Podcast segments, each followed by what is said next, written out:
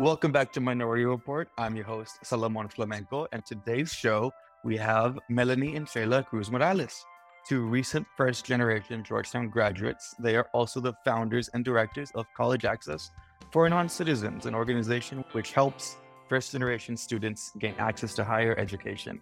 Welcome to the show.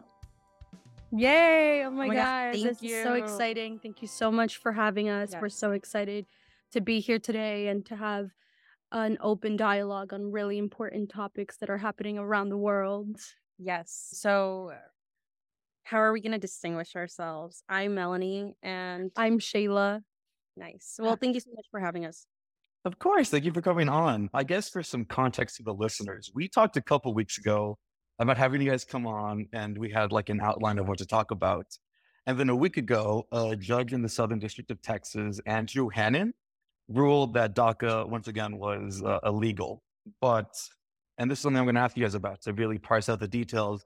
The status of DACA holders has not changed. Is that correct? Yes. So, Melanie and I both were aware that this decision was going to come out since like the beginning of of summer. We've been waiting for this decision Yeah. and we also were aware that this was the decision that was going to happen. So currently right now Andrew Hanen ruled DACA as unlawful once again. There aren't any immediate changes to the program. So if you can renew, you can still renew, but you know, you can't apply if you haven't applied before. So there's still some restrictions on the program. Yeah. Again, one of the biggest components that has not been addressed is the fact that there will not be new applicants able to apply for DACA, which is something that has occurred since 2017, and then later on when there was a change in in the in the program for BIT. But now again, no more applicants, so there are a lot of undocumented youth who are Are- being excluded out of this program, and now the program is really on the brink of dying for once and for all. Genuinely, is what the consensus is being talked about in the community, and it will be the second time that the DACA case goes back to the Supreme Court. So that's where we're at again. Mm-hmm, mm-hmm. And now, I feel like this is really important to talk about because I've been off the air for a couple months and a lot has happened in those couple months. What we just talked about, DACA being ruled unlawful and the affirmative action case that happened earlier this summer. And so this does seem like a very precarious moment for ethnic minorities in the US and especially undocumented communities in the US.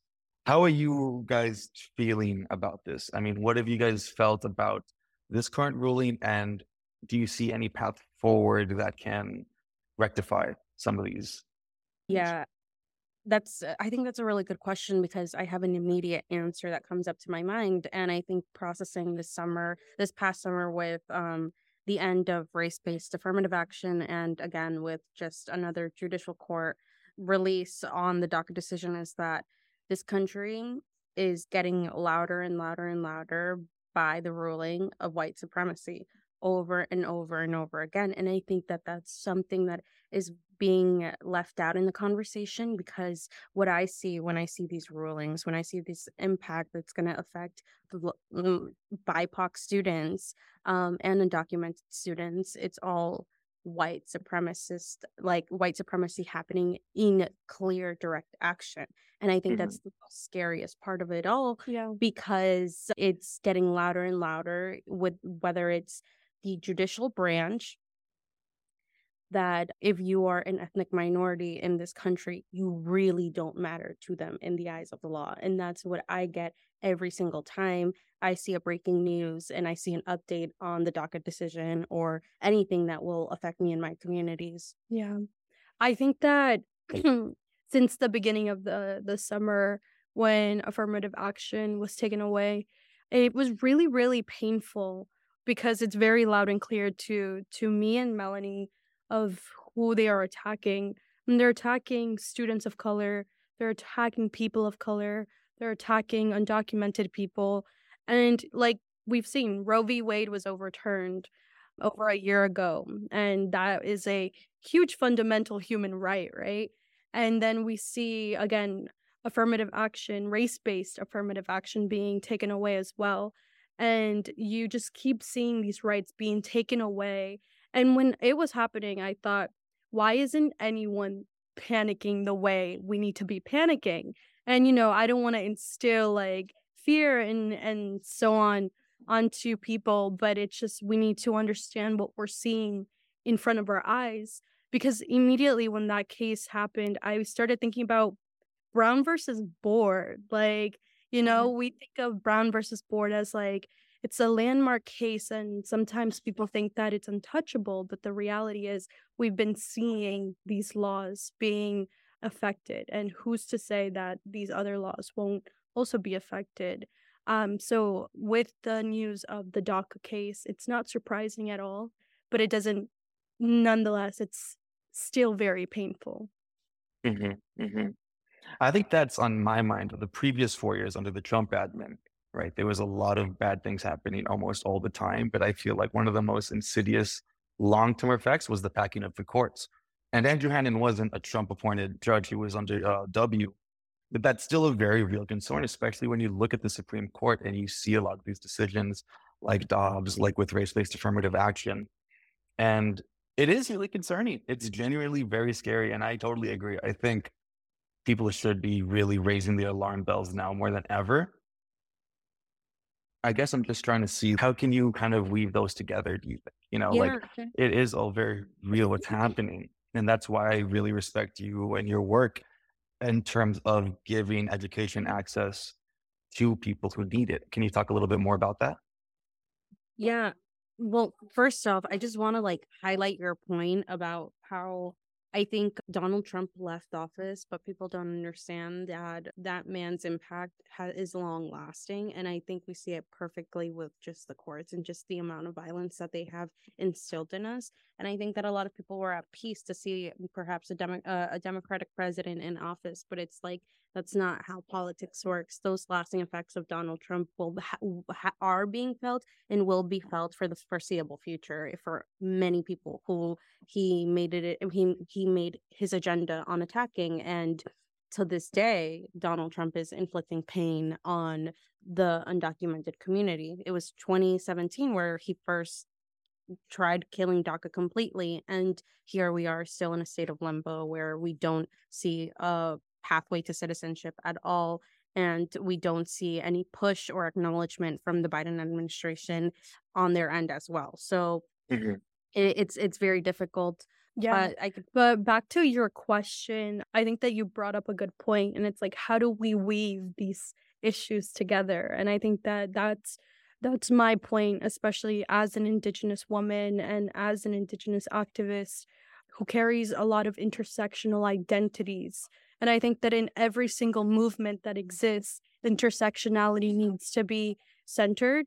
But I think that we need to take it up a notch. And what that means is truly like weaving intersectionality in everything that we do. And I think that begins by centering the conversation of citizenship because it is left out in so many movements. It's left out in the climate movement. Like, you know, I think that the work that we do at College Access for Non Citizens makes me really, really proud because we tackle the issues at the root. You know, whenever you're in a policy class, you learn that the best types of implemented policies happen from bottom to up because there's Mhm. just no way that top down is going to trickle down and create the long lasting uh, change that you want to see. So at CAN, what we do is we find, but also we have students reaching out to us um, for guidance, for tips, um, for solidarity, for advice, and for mentorship. And I'm very blessed enough to have fought really, really hard alongside my sister for a college education, an education from Georgetown University and being able to live in Washington, D.C., being able to be in conversations with public officials, being in conversations with the president and the Biden administration, you know, all of these opportunities I've had to fight for, but, you know, I use them as tools to also bring back everything that I learn and everything that I see to also help my community. And so, what that means is that you know, at CAN, we help students and particularly undocumented students, students from who are Black, Indigenous, and students of color. And again, this is where you see that intersectionality is so important because no matter what, we all have different identities that all cross one another. But back to what I'm saying about citizenship, it needs to be a focus point for everyone in every single movement. And I bring up, I talk about the climate crisis and I talk about it because it's here and we're living through it. And we can't continue to ignore undocumented people in every single aspect. So, again, I really do think about the double weaving and I think about how we need to take it up a notch in every organizing space to make sure that we're not leaving people out. You know, there's so much that what's going on in this country and in this world. But what we really need to understand is that at the end of the day, they all wrote from the same place. Yeah, mm-hmm. I, mm-hmm. I think I think you say a lot, and I come back to this conversation that I had with um, Professor Olufemi Taiwo alongside Sheila one day. We were in his office hours and we were talking about citizenship and sovereignty and borders and all these things, migration and he he is a citizen with parents of immigrants uh, who are immigrants and i was just mm, confiding in our experience and something that he came he he said was well i think a lot of people just have to sit back understand that they all have these identities as well but i mm-hmm. think that some way that we can create a be- the way that we can start to initiate to create a better world is asking yourself, I understand that this is my experience. Now, what am I not experiencing and what is not affecting me? What is ongoing out in the world that I am completely like um unaware of or just don't have the knowledge and the experience because I don't face it. And if it is unjust, then why do why am I not caring? And i think that that's that was a very simple question that he posed for that we all should pose to one another. Um and obviously we all have different capacities or whatever so i'm not really saying much but i'm saying like i think that's that's a very good way for citizens to start sit with themselves and understand their privilege as American citizens and just fall back for a second and just think what is going on in this country? What is going on within people who are living around me amongst me who are my classmates who are my friends who are my partners who are like my community members that i am unaware of and how do i i fit here and when you start mm-hmm. having those questions you start seeing where the double weaving can come in where the intersectionality can come in where your role in the good fight comes in mm-hmm. it sounds like radical empathy to me it sounds yeah. very much yeah mm-hmm. yeah and and and and that's it, it, it starts with emp- empathy. Right? Mm-hmm. it's it it definitely starts with that. And I think that you bring up a point about capacity, right? And I think that capacity is something that needs to be talked about in for in every organizing space because there's only so much that we can do. You know, the system is so much larger than an individual. So that individual needs to take care of themselves.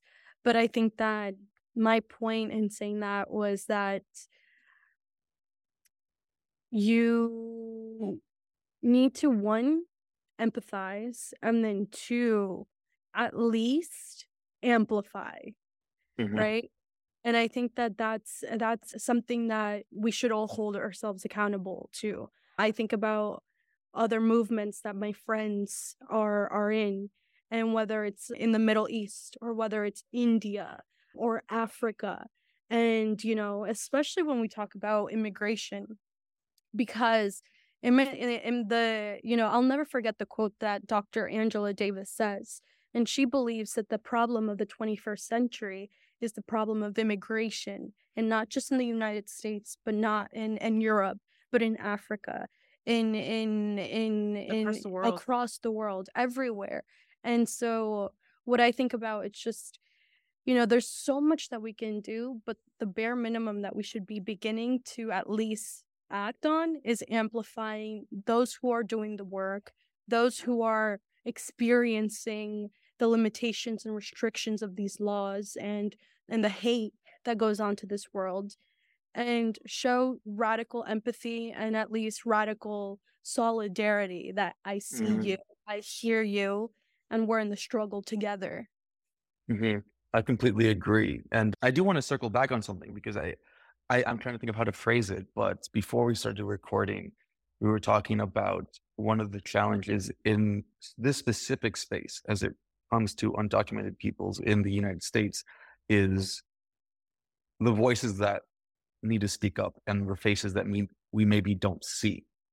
And I'd love to hear if you guys have any thoughts on that, just in terms, because I do feel like you guys are very important voices in this space. You guys have been featured on the New York Times and Telemundo and uh, Univision and NPR. Did I make that last one up? I No, apologize. NPR, um, Okay. Yeah.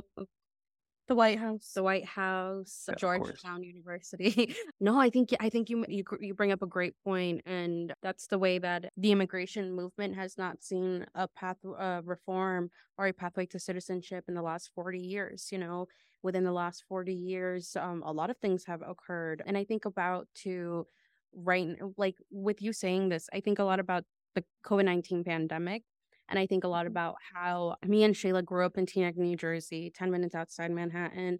And our city was one of the, our town was one of the, The epicenter. the epicenter of COVID 19 during 2020, March of 2020.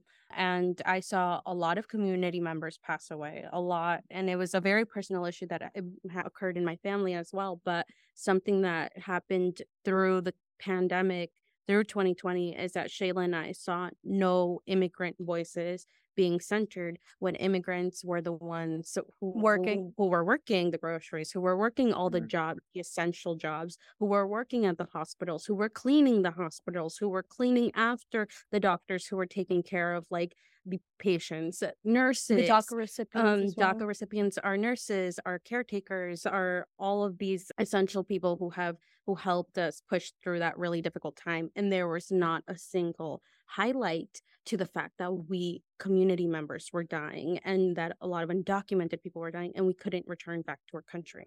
That Mhm. in that that experience um, brings up so much more pain than I can ever really describe in, in a conversation right now. Yeah, but of course. Something that Sheila and I did is that we we had we we were losing our minds. We were losing our minds and we said we have to go and we have to do something and we have to advocate. In the same way that a lot of racialized communities and low income communities were disproportionately harmed by COVID-19, but Native where American. Native Americans, just every type of racialized group had their own experience, but people were ignoring the fact that citizenship was affecting in a, a drastic way where people who had not returned home in 20 years died in the US stateless without status without a pathway to citizenship and the and they were they were essential workers and they never saw justice They never saw healthcare either. they never saw healthcare. And so what Sheila Mhm. and I did, and Teen Vogue published a piece on the advocacy work that we did during 2020 was that we were the leading faces of being like, hey, my community members are suffering.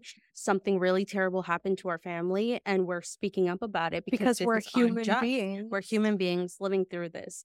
And that's the way that I think the American government has been so, so fortunate that they silence undocumented immigrants. They and and how could you, you know, I think they they are invisibilized and i think that i do i as a daca recipient currently i have the privilege of being protected away from deportation but even that the program is on the brink of like i don't know not like dying so who knows but within that program i had been given sheila and i had been given the voice to the power to to to feel empowered enough to go out into the streets and say i'm a member of the undocumented community and i'm going to call it out for what it is. There are not many voices who are able allowed to say that and every day the number of DACA recipients are shrinking little by little. You know, we started off with 800,000 um, 800,000 DACA recipients in 2017 and I don't know, I don't have the perfect we have number. like 600 now. we have 600,000 um, DACA recipients now and Yeah, so it's it's interesting too when when the White House or Bi- or President Biden or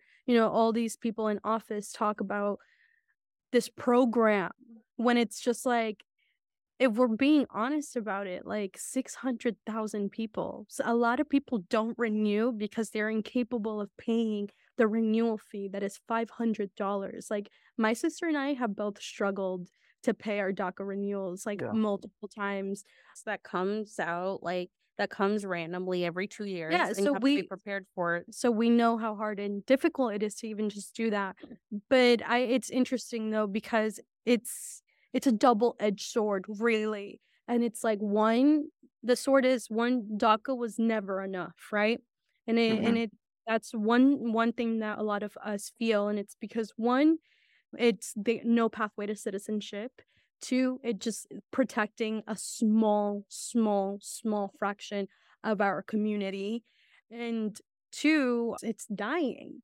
So it's like, how do you say that it's not enough while it's also just being like also taken away? So at the same time, it's a very, very huge privilege.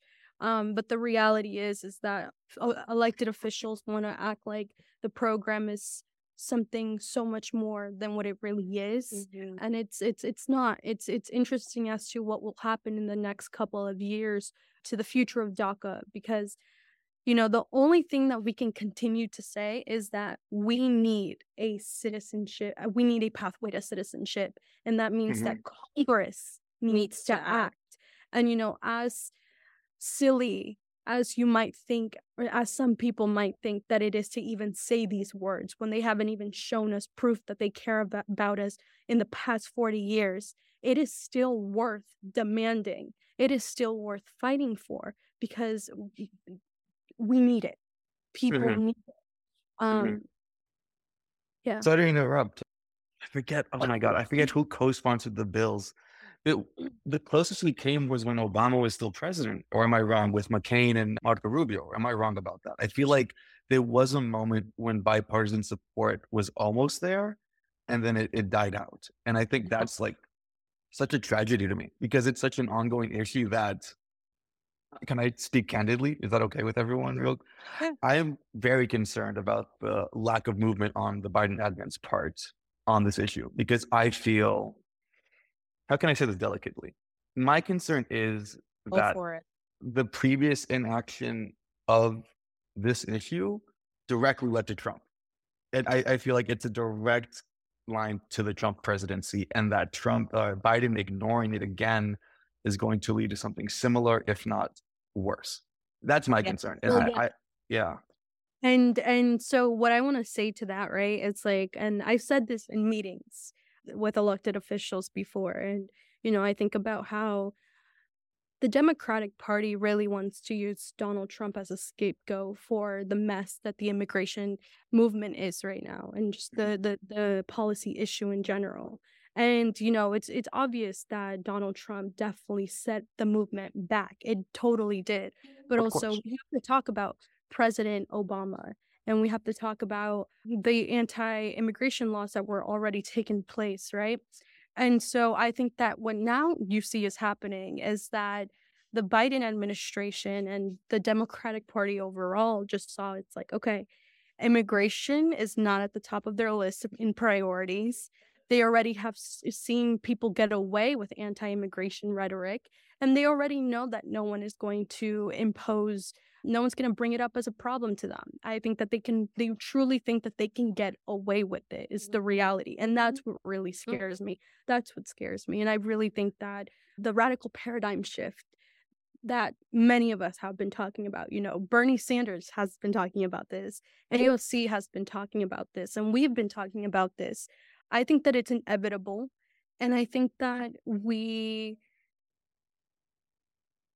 I don't know if there will be a candidate who who will make it a priority. I think that I think you bring up a really good point, both of you. I think that when we look at just American politics overall, there has never I I at least within my current existing time period, I have never seen the the the the call to action and the empathy and just like understanding the fact that undocumented immigrants are human beings living in the United States and whose humanity and also further contribution to this um, country is worth acknowledging. And that's how they get away with exploitation. That's how they get away with the exploitation on our bodies, on our mental health, on our Mhm. physical health, on our in- our entire existence. You know, I think a lot about what I said recently, and I am 23 years old.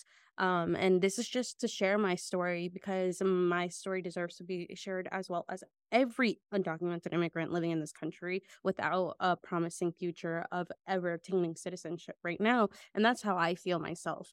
And and I look at it and I'm I'm 23 years old. I came to this country in 2004. Next year it will be 20 years that I've been living in this country and I still don't see a pathway to citizenship.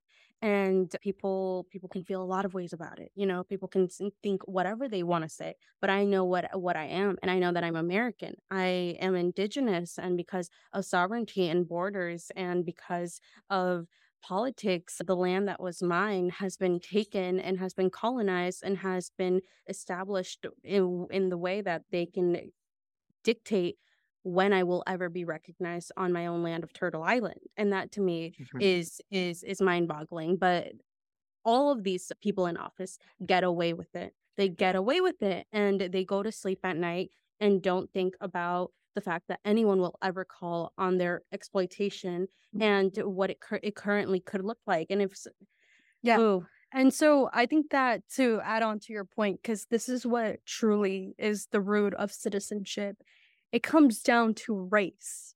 It comes down to race and I think a lot about the so I I worked under Professor Donna Brazile, who was the DNC, the the chair of the DNC, and she wrote a paper, um, not a paper, she wrote for the Grio, and she talked about undocumented Black people, and she talked mm-hmm. about how immigration is a Black issue, and I and I you know I she told me that she was very inspired by Melanie and I to write this paper and you know that to me was kind of showed me like wow like if people really take a moment think about it really analyze the issue like they can see that one you know we're not asking for anything crazy. We are actually like human beings and we do deserve rights. And so that was one proof that a little bit of research can make you feel that way and two also just that it comes back down to race. And I think a lot about what you're saying about exploitation and that what's happening at the border. And you could say this for literally any country, any nation right now, especially colonized um, nations, right? You see that the people who are mostly affected by these borders and the violence that goes on at these borders are indigenous people and black people. Mm-hmm. And if you studied the the history of citizenship in the United States, you understand that, you know, Native Americans didn't get citizenship till like way after. You know, Black Americans didn't get citizenship till way after as well. And so you understand that this is super tied to labor. Mm-hmm. And we're mm-hmm. seeing right now is that one, it really sucks every single time that we talk about immigrants and we focus on labor, you know, but it's something that needs to be talked about because I'm not saying that our lives are worthy because of the labor that we do. I'm saying that the labor that we do is the precise reason why these people are invalidating our existence and our humanity. And we we truly see it whether like just going down the street on in Washington D.C. all these apartment buildings that are getting built. Who do you think is just building, building them? You know, mm-hmm. who do you think is risking their lives every single day? So it goes back down to it. Citizenship is tied to race. Citizenship is works differently for indigenous and black people. But, and it comes back down to the question that I always say, and it's like at the end of the day, we need to build a democracy yes. that nurtures and loves and cares we black and indigenous people. We need a radical democracy, like a Angela, radical democracy, like Angela, mm-hmm. Angela Davis would say. But no, I want to emphasize on your point. You know, it's been a week and I have not seen President Biden say a single thing about DACA. Maybe I'm not looking at the news, but I'm not the, seeing it. You know, the, I'm not seeing his response. The press secretary gave a statement. And, you know, it's the statement. You know, when I talked to President Biden, he told me, we're going to protect DACA. We're going to make sure that you're protected. Um, and he said this to me. And I said, thank you. But, you know, all undocumented immigrants matter. Like my parents matter. I think that I I was reading a statement from the President's Alliance on Higher Education and Immigration, and I want to read out a, a quote right now because I think that this was something really close to what I've been thinking. And the quote says, the ultimate way forward for dreamers with and without DACA and the country as a whole remains Congress delivering on the wishes of the strong majority of the American public and enacting an accessible pathway to citizenship for all. Yes, it's a call to action two decades in the making and one that seems almost rote to emphasize given the history of the issue. But we must continue to empathize that reality. Meanwhile, state policymakers should continue to build on the recent policy successes, policy successes in states such as Maryland and Massachusetts and advance licenses, tuition equity, and other policies that empower dreamers to study, to work, and participate more fully in their states while we call on Congress to do its job and to resolve this issue.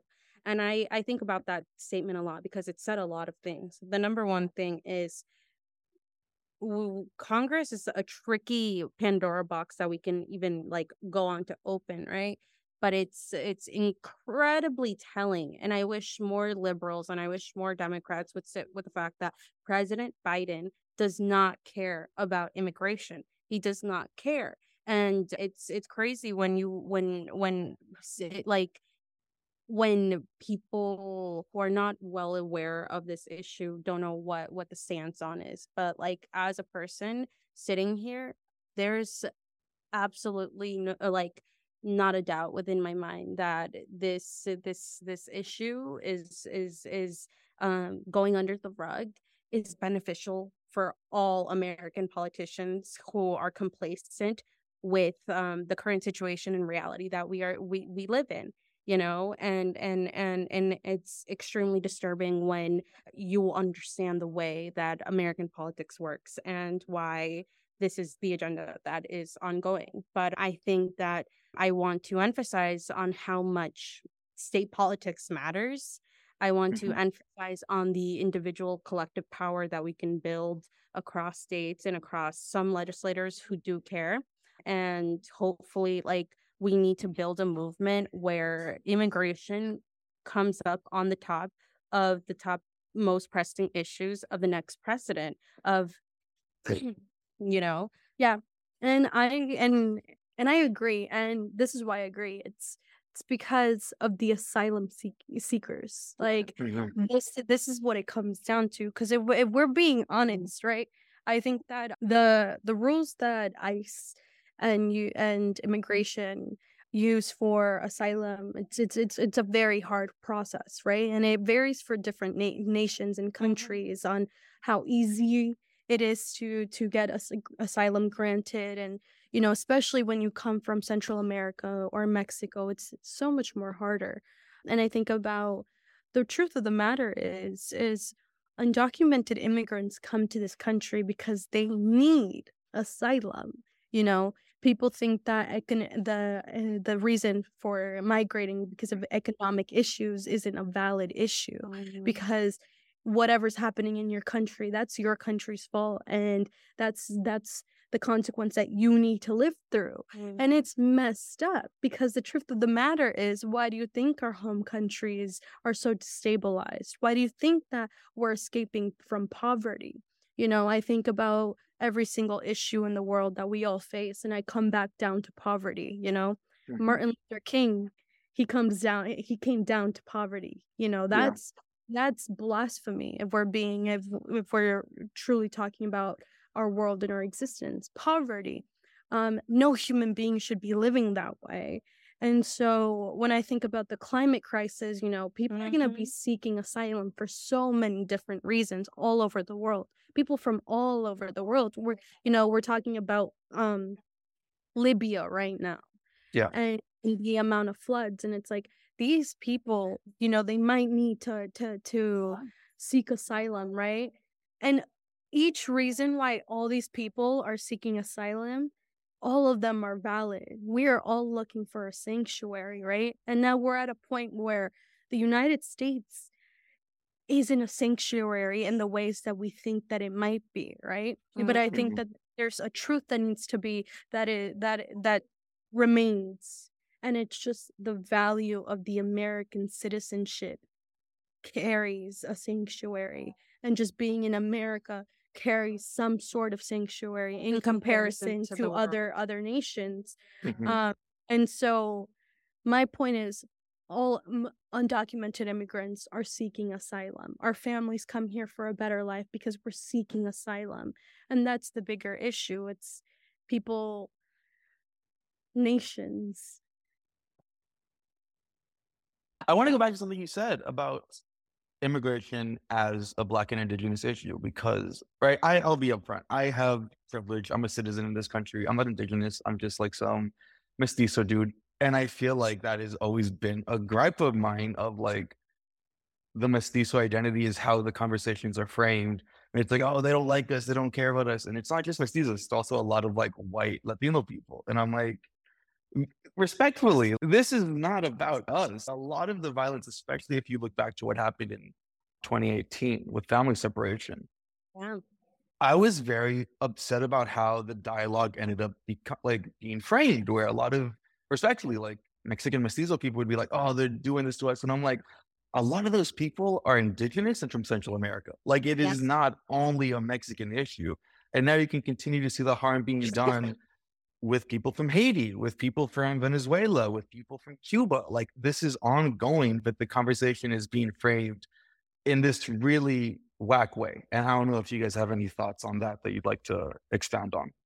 I do, and I think that you bring up a great point about child family separation. I I am a, um I studied philosophy and government at Georgetown, and um one of the papers that was the most meaningful to me was breaking down the evilness of be- evilness in terms of morality with immigration policies that separated families. And if you look at those records to this day, I think I don't want to get I don't want to mess up my numbers, but I think it was around like over 2,500 children were separated under Trump's administration. And I'm I, I wrote this paper last year in December, so I did it in the fall semester of 2022, and I was looking at Biden's efforts to re relocate these families and reconnect them again. And I think at that point he had only done so for 500 kids. And I had to do a lot of research and you think and you think and you think about it and you read all the reports that are coming out and it's indigenous people from Guatemala, from El Salvador, from Central America and indigenous Mexicans who Mhm.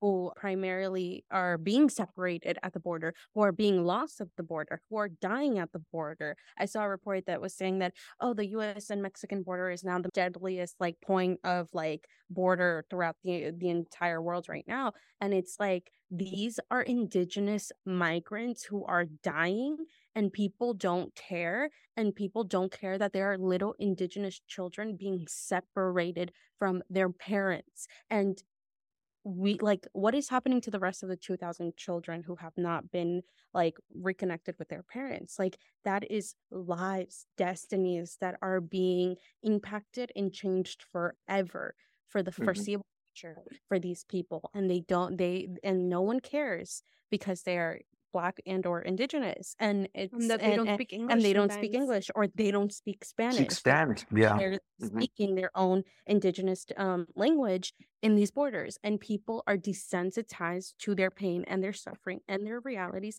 and it's sick and it's disgusting and it's inhumane and it needs to be talked about so when when you bring that up it's like that that is how you see the layer of violence going on the border and through citizenship It's like and through racialization and colonialism and language accessibility. It Mhm. is, i- i- and they get away with That's so it. much of it because these are people who, co- through colonial lenses, are are primitive, are primitive, and quote and unquote. quote unquote. And Well, my thing is like, I hope the listeners can differentiate our voices. But just one thing that I always say is that there are layers to settler colonialism. Mhm. And these layers are sometimes, sometimes you don't even have the language to identify them. But I feel like within these past years, I've been really um, lucky to and grateful to be able to name my experiences. But the truth is that there's there's layers and components to it, and I think about it, and I think that that's why the government continues to get away with it Mhm. because these layers are invisible, but they're palpable. You know, you live Mhm. through them. And I think about the undocumented experience as a native person. You know, I I was born in Oaxaca. My parent, my family is from still in Oaxaca, you know. Shout out to my pueblo, Santa Catarina, Yosonotú. But I say this though because it's so wild when you think about colonization and settler colonialism and it's we are talking about Turtle Island and we're talking about the fact that I as an undocumented indigenous woman can't move. I can't travel. Like traveling is such a human right. Just migrating and, and seeing the world the way that we were supposed to see the world. You know, I think about my friends who who don't need to even like get their their visas to travel because like American citizenship just allows you to like float through the world like no matter what, right? Mhm. And it's just little things like that about the undocumented experience that is so specific to us, but even more so when you're an undocumented think- black or indigenous I- I- person. I mean, I think um this is all very very important because we're talking about migration and movement, right? We're talking about movement. And and something that keeps coming up to mind and something that needs to be held space for is I don't know if you remember, I don't really remember when this happened, but it was I think last summer. I think it was last summer when around 40 migrants died in on the border crossing into the border and they were in a trailer Mm, mm. Mhm. and they died of over over like, the heat Exposure, overheat. mhm. yeah and these were babies these were women these were young people these were 17 year olds these were just people's souls you know and as a undocumented woman who crossed the border i have to sit with that pain and read that story and that is the most heartbreaking thing that people don't understand that movement that borders that the out of necessity this is what we are willing to do. We are willing to put ourselves in dangerous situations that have been designed by the border by the government and we do so either ways because of We're necessity and we are fighting for our lives and i think that people citizens read that and don't even care. They can go about their day but for me that opened up nightmares that opened up a sense of like grief that you cannot even begin to grapple with for more than 5 minutes because you will lose your mind as an undocumented being seeing how easily that could have been you or how that could have been a community member who just arrived a couple of weeks ago and i think that people are desensitized because these are black and brown bodies because these are Mhm. indigenous people because these are people who who who through white supremacy's lives have been just you know subjugated historically and people are okay with it. But that is the type of gravity of harm that citizenship and borders are inflicting in today's world and people need to wake the fuck up and say this is not right and why is this being supported why is this allowed and why are we desensitized and and and and and that and that story needs to be talked about because it's it's so evil in so many capacities and Hmm. and it's violence and it's it's lives Yeah, I I can't even begin to. I mean, words don't do it justice how much I agree with you. Honestly, I mean that was specifically that moment. I, I don't even know how to phrase it, and I might like cut this out, but it was just such like a radicalizing yet cynical moment for me because when that happened and I saw how little people cared, I mean, it's that's it's maddening. There's no other way to say it, and it's even between us. Like we live such, we have a different experience just because of that fucking line, right? And that citizenship. It, but it's still like, I don't know how I don't know how people can live with themselves, like to just see it happen and not care. You know, I mean, that's something. I don't know. I mean, that's something that like the people after us are going to judge us very harshly for. A- And, there's, yeah, mm, absolutely and, I say and, this all the time. and, and and it's crazy because I, I i think a lot about that day and that weekend and that whole that whole week and time period of processing that i remember and this is this can get very intimate but i'll share it it was you don't have to if you don't want to. Also, like I, I- it Okay. has to be voiced but me my mom and my dad and my brother we were like in in the car i think and i was it was like a family day and like none of us really wanted to bring it up because no one wanted to really talk about it with each other because when you start talking about these open wounds oof, it, it's it's it's it's a cascade of just emotions and grief and a lot of things that can't be put into words but we just all looked at each other and we cried and we cried and we cried and we cried and we cried and we mourned for these people who we didn't know because we know who they are and we know what kind of stories and pains and similarities that we share and we know what was at stake for them and we know what dream they had. We know what what American promise has been given it has been like branded out through the whole world and how you have illusions. You have illusions of bringing a better life for yourself for for your family for survival. And you risk it all. And you you you you endure the horrible horrible like uh, circumstances. And that's what could happen. And no one blinks and I just remember my whole family crying about it. And I think that was just, it's like you said, it's a very radicalizing moment, but it's also incredibly pessimistic because you are looking at at a lot of death and you're looking at, at a lot of sadness and to me i just wish that more people could just sit with themselves and read that and be like this is going on on the border of my country and what can I do and how should I care and what can I do, you know? Yeah. Mm-hmm. I want to pivot towards something a little more towards community organizing, but I do want to say, uh, yeah, for a country with a lot of sins, I mean, that's, it felt like a, a cardinal one, you know, like that's, and it's just so recent. And I, I wish we did a better job of grieving collectively. Like, for that moment and for what happened in 2020 where a lot of us i feel like don't talk about it. Like that was oh. you know and it's like it's it's going to affect us in the future and it's just you can't really see what that means yet you know what i mean? And this is just coming from like i'm 24 you guys are 23 like it's hard to see how we fully process those years and what's still happening now. I wanted to talk about community organizing though and i want to talk about praxis because going back to the faceless conversation and the giving voice to the voiceless, this is kind of headier. I don't know if you guys even want to talk about this, but I'm really curious. Like the past, what, 10, 12 years have seen a big rise in organizations that involve mass mobilization, maybe without a figurehead, right? And I'm thinking about BLM, I'm thinking about the Arab Spring, I'm wondering, do you see a future in that, or do you see the usefulness in a figurehead? Like, I'd love to just get your thoughts on that.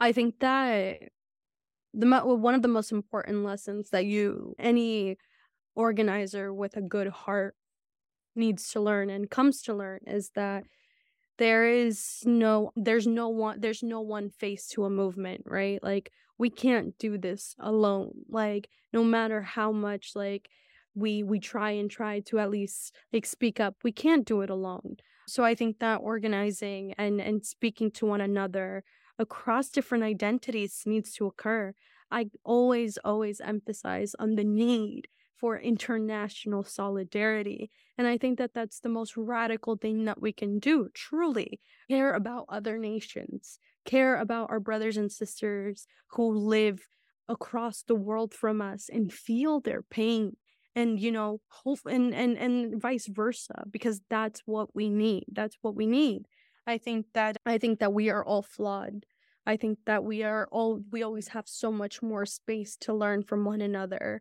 And I think that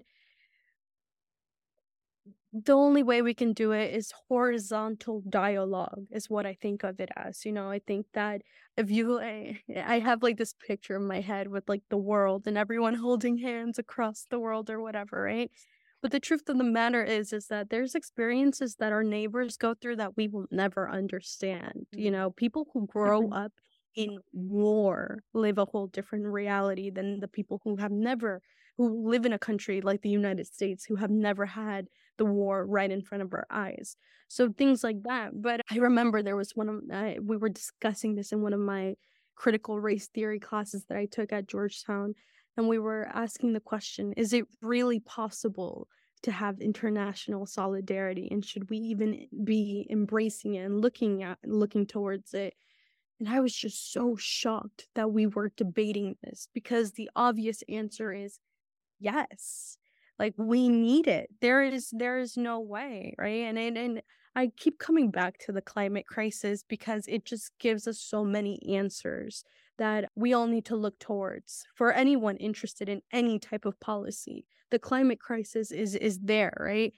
Mm. And just just makes me think like in a couple of years, we don't know where we're going to be land wise, ocean wise. We don't know where we're to be food wise.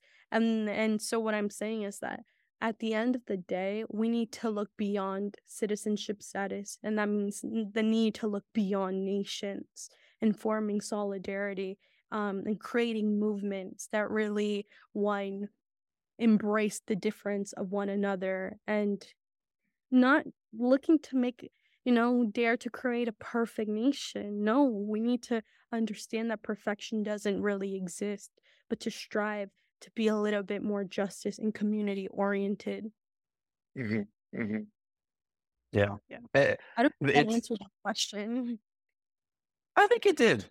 I'll accept it. Thank you for checking in on that. I do think it's like that's the thing with the climate crisis, right? Is it's like it really does feel like it's it just ruins that liberal conservative dynamic. Like it doesn't make sense. Like you can't like oh debate what we're gonna like it's gonna come no matter what. Like you know what I mean? It's really it's like we're staring down the barrel of the Anthropocene. Like it's here.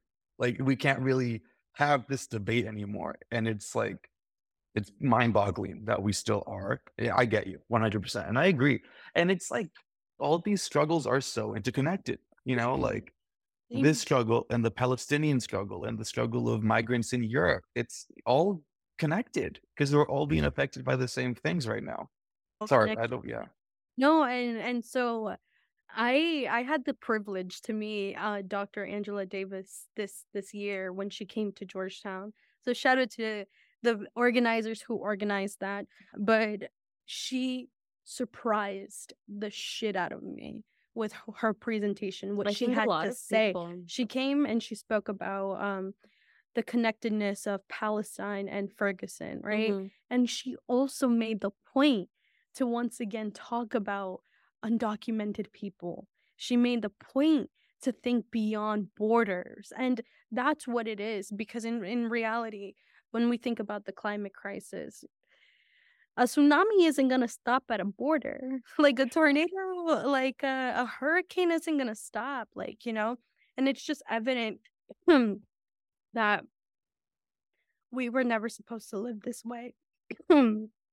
Yeah. Sorry. It, it's it's similar to like the COVID nineteen pandemic. Like, yo, we went through a, a pandemic, a really, really bad one, one that we haven't even begun to process the effects of. But it was traveling all over the world, you know? And it, I mm-hmm. think that to me, it was a, a good example to show a lot of people how an issue is affecting the whole, is plaguing the whole world.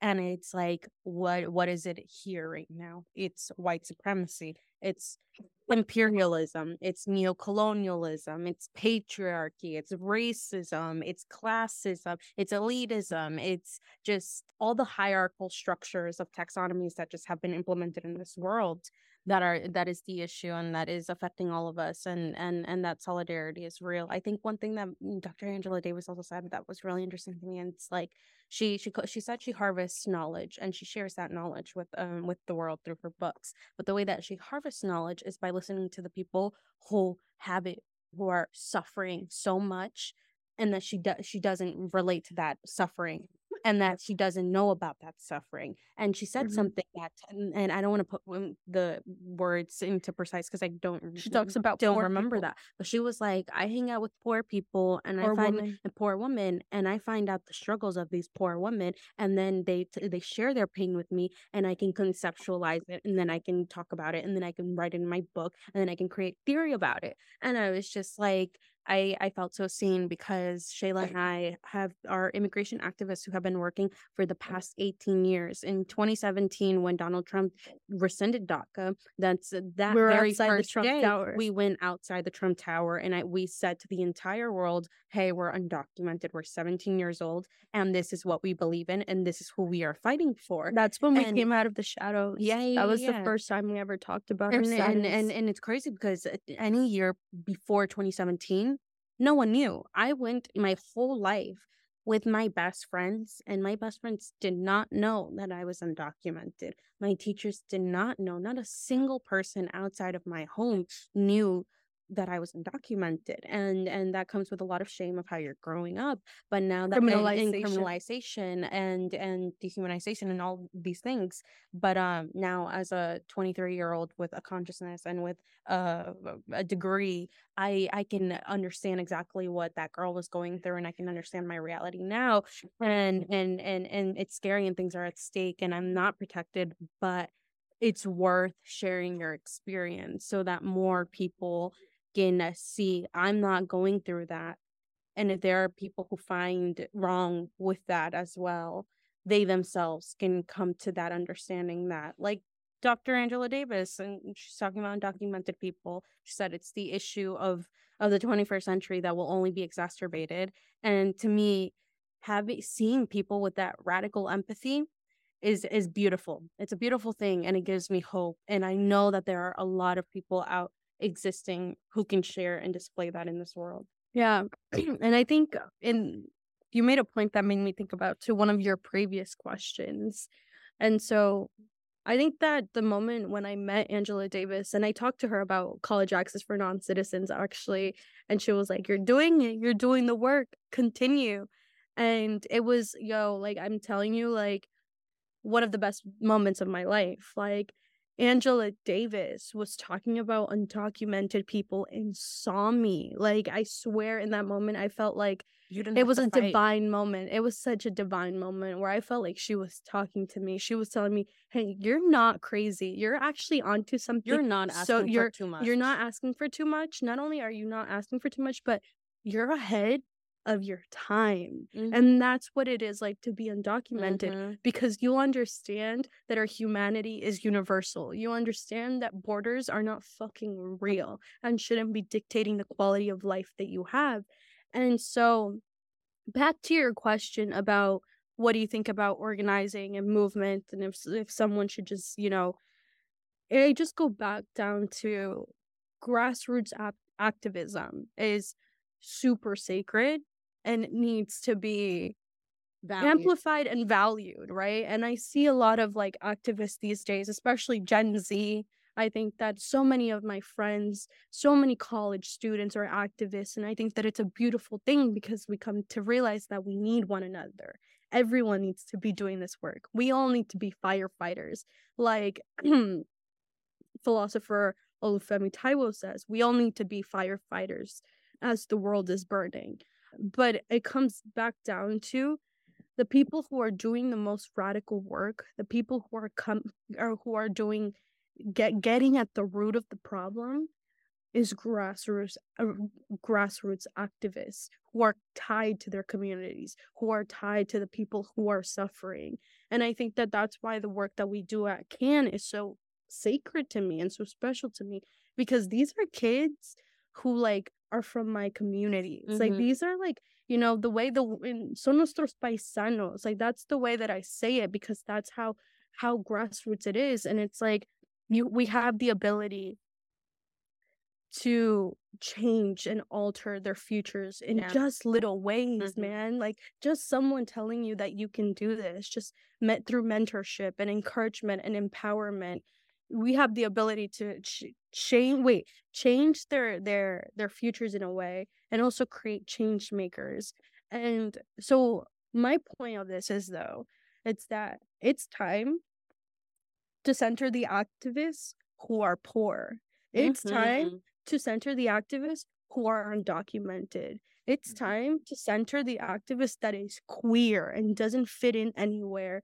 it's time to literally center the people at the fucking margins, the mm-hmm. people whose voices mm-hmm. aren't ever recognized, the ones who don't get time 100. I don't know. No, I think you make a lot of good points. And I, I want to say two things really quick. I, I was an intern for the National Domestic Workers Alliance for about a year and a half. And uh, it was a wonderful experience that only furthered my experience and my knowledge and in organizing spaces. But these women, the National Domestic Workers Alliance, in the chapter of DC are primarily Black and Brown women, a lot of Central American women, and a lot of immigrant women, and a lot of survivors of gendered violence as well. Mhm.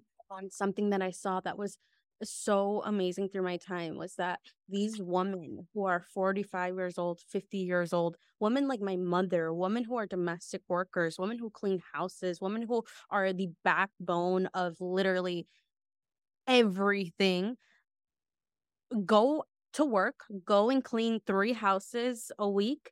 And then they were there every single day, like when they needed to be organizing, coming to me with action days, coming to do protests, testifying in front of the DC council with me, like sharing their stories. And these are women who like speak Spanish and don't speak English. And these are women who I had to work with and like prepare their stories and learn from.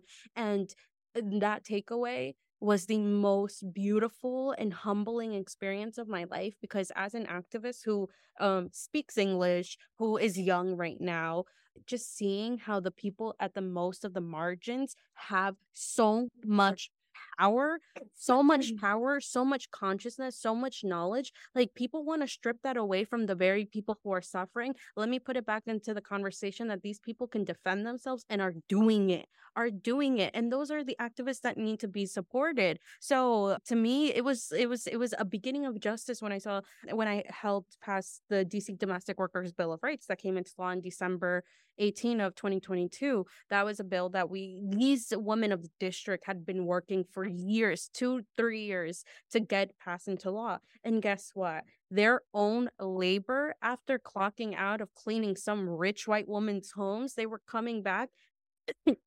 Sorry, I just choked. yeah, it's so unfortunate. Damn, I was going so strong. But these women themselves are like a, more rights in for themselves.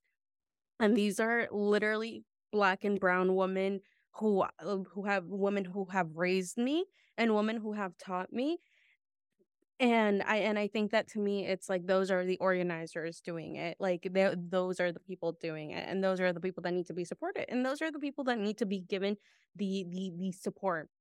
And so I say that, but to another point of Sheila's point of uh, what who who we help at College Access for Non-Citizens, I I think I could take this moment right now to reflect and be like, wow, Sheila and I have come a very long way from the people that the, from the little girls that we used to be eh, back in 2017.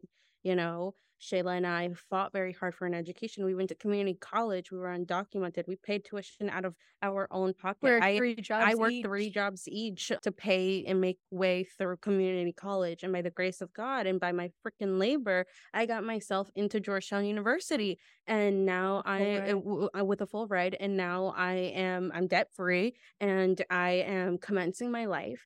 And that wouldn't have been possible had it not been for the little conversations that I had with other people who had come before me and who have shown me, hey, this is possible and you can do it too. And so at CAN, it's such a privilege to be able to help the brown kids who are getting told no every day, the brown kids who are getting told, hey, maybe you should like maybe college isn't for you. Maybe you should go and and go, and go work or go to a technical school and there's completely nothing wrong with that but the way that you are limiting barriers from social mobility from or taking the way of the empowerment for these kids to have these dreams that is violence and stagnation and that is preventing economic and racialized mobility. So to me the work that we are being done and it's so personal. is, it's personal and it it has the power to change one life for the better. Like, for example, there's this kid, one of my mentees who I help out.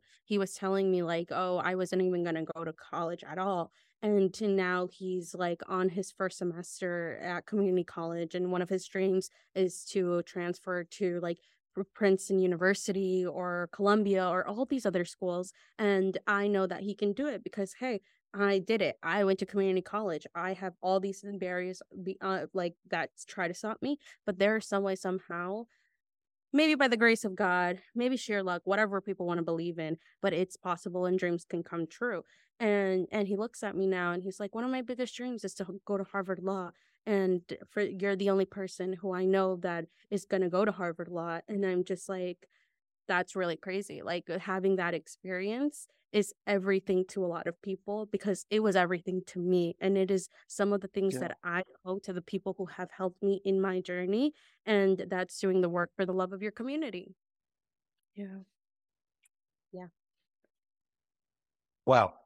I'm so observing all that. I had one last question, and I think it ties in directly to that. I'm trying to think of how to phrase it right now. I feel I don't know how to say this in a way. I guess because I wouldn't say we're not radical. Radical is just tackling things at its root. Like we're just seeing it for what it is. We put the puzzle pieces together that the government doesn't want us to puzzle Put together, yeah. together. You know? I guess what I'm trying to say is I feel like hmm, a big criticism of elite institutions like Georgetown, like Princeton, right, is that, and even government structures, Congress, the White House, you can't tear down the master's house with the master's tools. Uh, I have to acknowledge how much good you can do when given access to these tools, when you give access to voices like yourselves and your community and the people that you help out.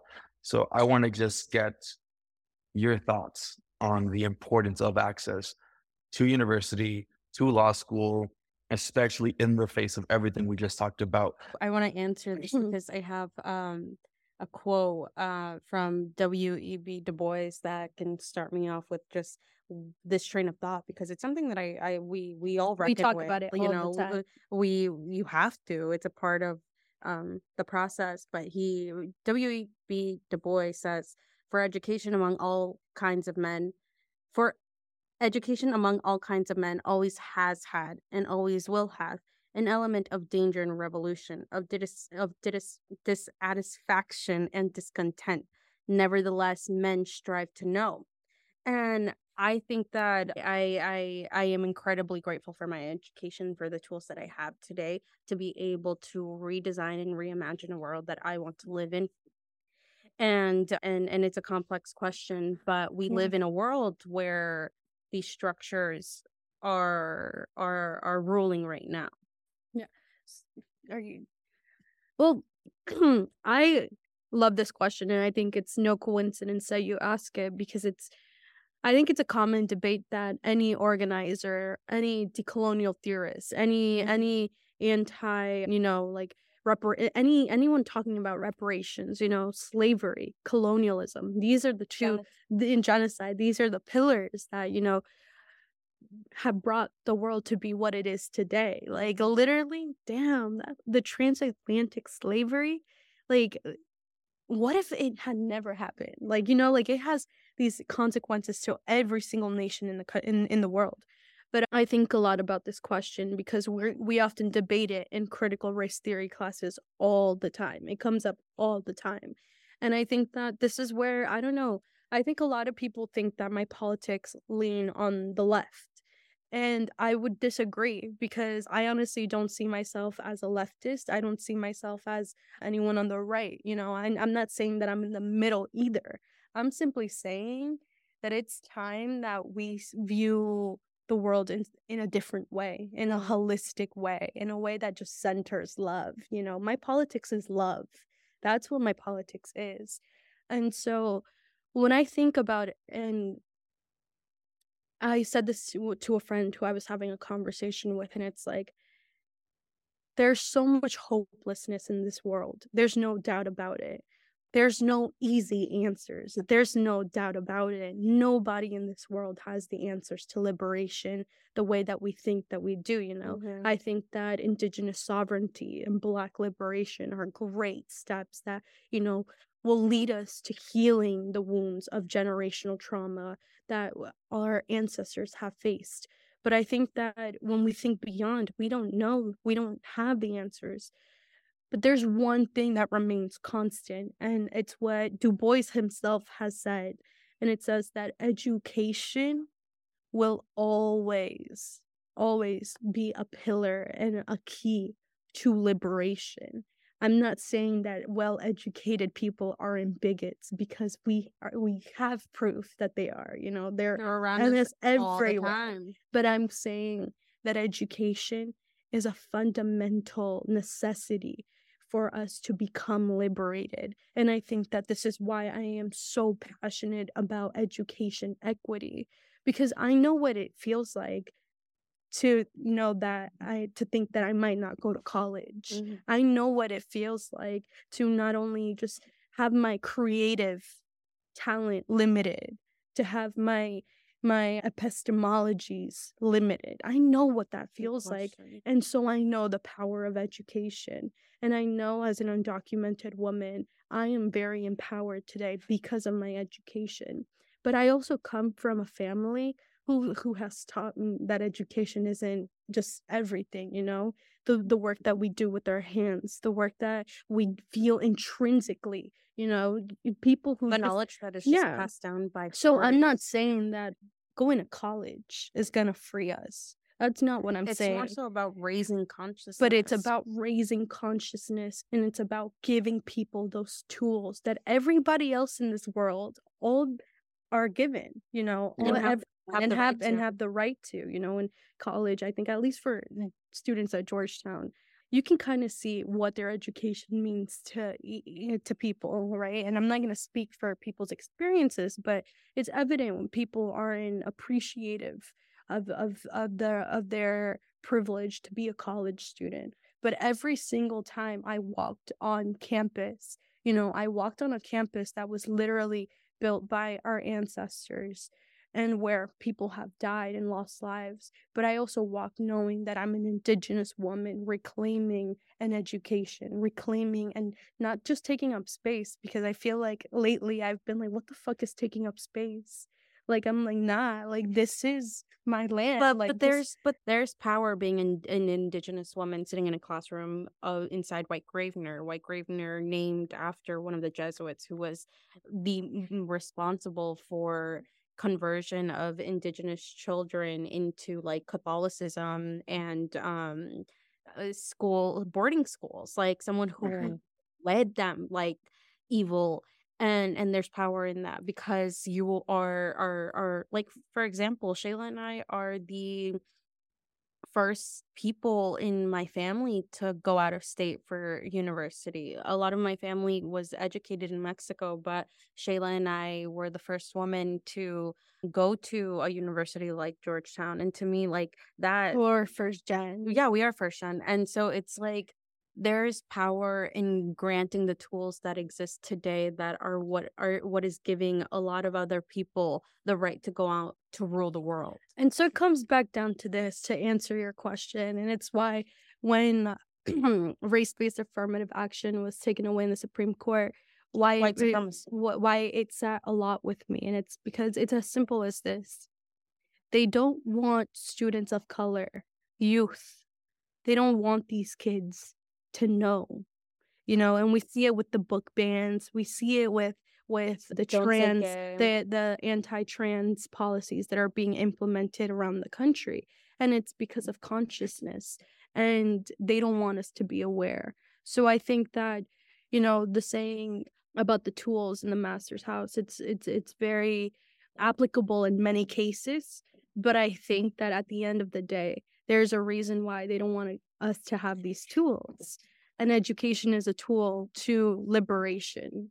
And so while we live in these systems, we are entitled to them and we will continue to fight for education for students of color and undocumented students. Yeah. And I think one last example that can be recognized is Georgetown University is the number one school that produces the most congressmen in the United States. That's just like a fact that's out there who are these people who are getting admit admitted into Georgetown? You know, like Georgetown is a PWI in every sense. In every sense. What is their plan for admissions to tackle this problem of race based affirmative action? I can confidently say those people have no plan, no substantial plan. I'm sure they are looking into the affinity spaces in Georgetown to be able to do the work for them, putting labor on the already like students of color who are already experiencing a very violent experience at a PWI and are exploiting their labor. These institutions don't want us there and it's for a reason and it's not to say that I trust every person of color who's going to go on and to do the right thing with these tools that we have because everyone is different, you know? But the more of us that we can get in there, then perhaps there could be a more collective where we build the world where we are the ones who are are are creating policy, where we are the ones who are in the core where we are the ones running for office where we are the ones who are getting a spot on there and i know that a lot of people want can can come can try to come at me come at me like come at me but right now my life in the like my life as a DACA recipient will be in the hands of nine judges right now who have no idea what it's like to be undocumented. And it's like if we can build a world where one day there is more people in the court who are less pieces of shit, like maybe a girl can dream that someone like me wouldn't have to be in a position where someone like Brett Kavanaugh is going to be ruling on my fate, you know? And yeah. it's complex and it, it gets such a gray area for people, but I'm not afraid to say that I I look forward to the day where there are people in those in those tables who have a better heart. Yeah.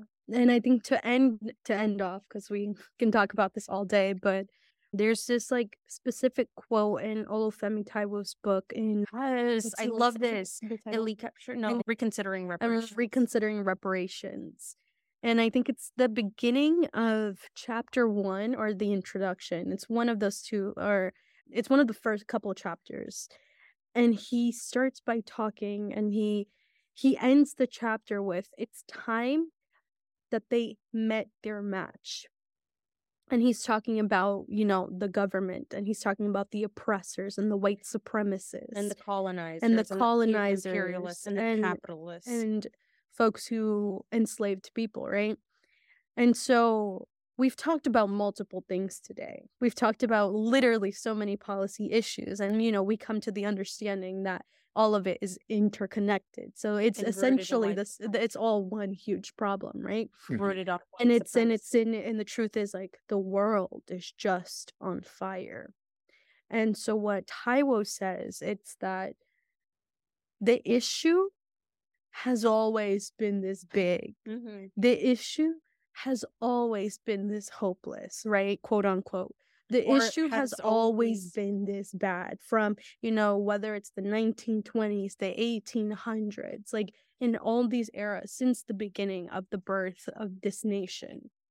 And so what he says is so it's not necessarily about focusing about just like because the we doom. because we, we, focus on the evil we, we focus on the evil and we focus on the power of these people so much. And so what he finishes his book by is it's time that they met their match.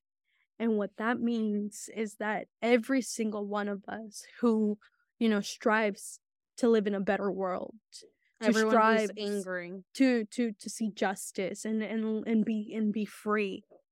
It's time for all us to get fired up and because and and and do and do the necessary work in the ways that we are able to and and i go back to this and i go back to poor people you know mm-hmm. i'm sure there are more poor people out there than there is living amongst you know living in wealth you know that's that's mm-hmm. the reality poverty poverty is an issue that goes back to the beginning yeah. of time but you collect you create that collective power of solidarity within these re- within all of us who are angry with all of us who are suffering it's time they met their match. So instead of focusing on the grandeur of the evilness and the amount of times that those people have won why don't we focus on creating such a big big big light like a light of all of our force and equate ourselves to understand that as humans, we, we have power as well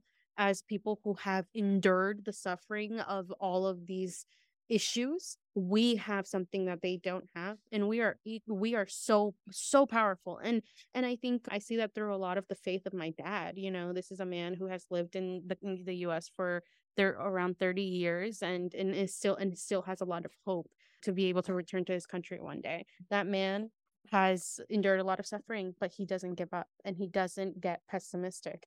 And he, and it's people like that whose strength we should look to and the strength that we ourselves have within ourselves, build onto it and build such um, a, a collective of power and strength that we, it's time we take it back, you know? It's time we take it back.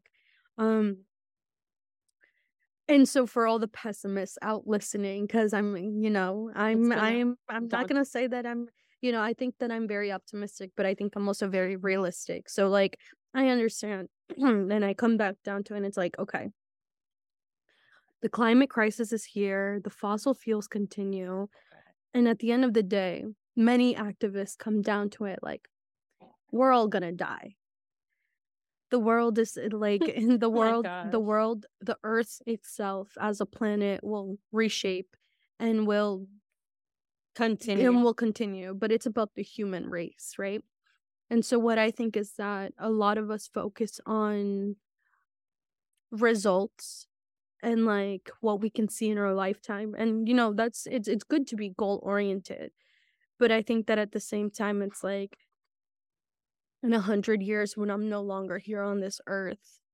I want my spirit to at least know that it tried and that it did the right thing and that it it, it fought for the people that that they that i love. And so i know that at the end of like i said to end this my politics is love. I'm not a leftist i'm not this and that i'm just i'm just a lover.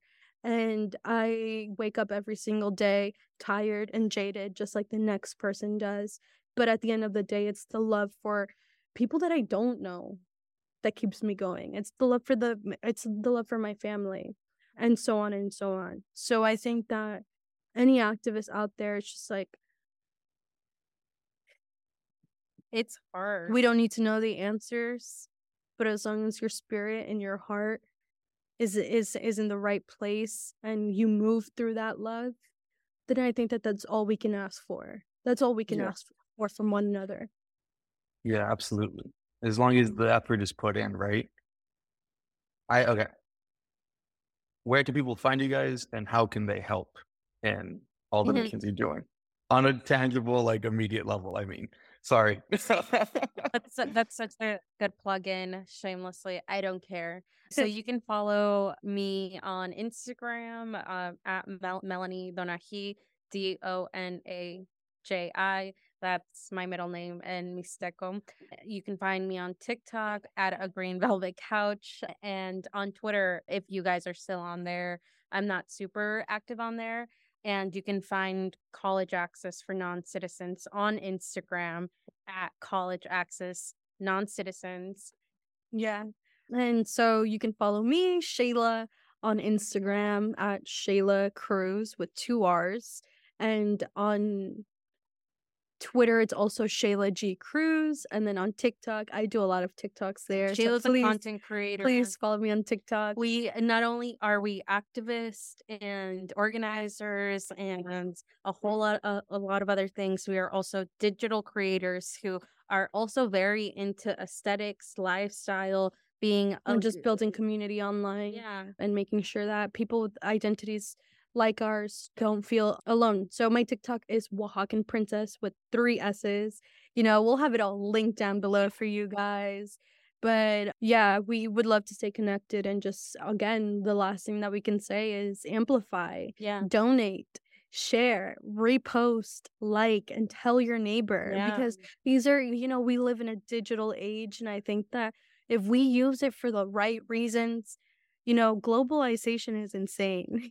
But and and we were never intended to be this connected, but now we are and the robots are here. Let's use them for Yes, for so uh, we are very active on College Access for Non-Citizens. That's where we do a lot of our work, our a lot of education, informative infographics. So definitely reaches out there. Our website is currently under construction, but it should be out soon. So look at that. We have our link tree on there too, which shows if you ever want to donate anyone to our funds because mm-hmm. because the work that we do right now is mm-hmm. not it's it's not for profit but we would love a lot of support and just to be able to have our projects come into fruition. We do a lot of community building events workshops hybrid. So you know mm, you can find us there and and we all have our own personal link trees as well but a lot of cool things are coming a lot of Mm-hmm. empowerment a lot of education awareness and raising because we want to make our our issues that we care about accessible to everyone so the more we build community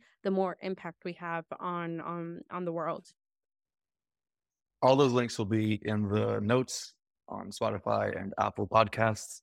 Thank you. You guys are both an inspiration. And thank you for sharing your vision of the future. Really, it means a lot. Yes. no, I can't you. believe you said that. no 'cause because that's what just we do. yesterday I was my we were hanging out with our friend and we were talking about our dream jobs and she's like, "Well, what do you want to do, Sheila?" And I was just like, "All I want to do is share my vision to the world. Like that's what I want to do and that to me is my indigenous futurism." So, I can't believe you just said that. Thank you. Least I could do. Thank you so much.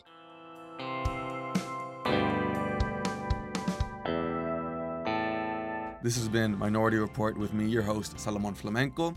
You can follow us at Instagram uh, in the podcast notes down below. And if you'd like to continue the conversation, you can email us at minorityreport.beat at gmail.com. Thank you all for listening, and we'll see you next time.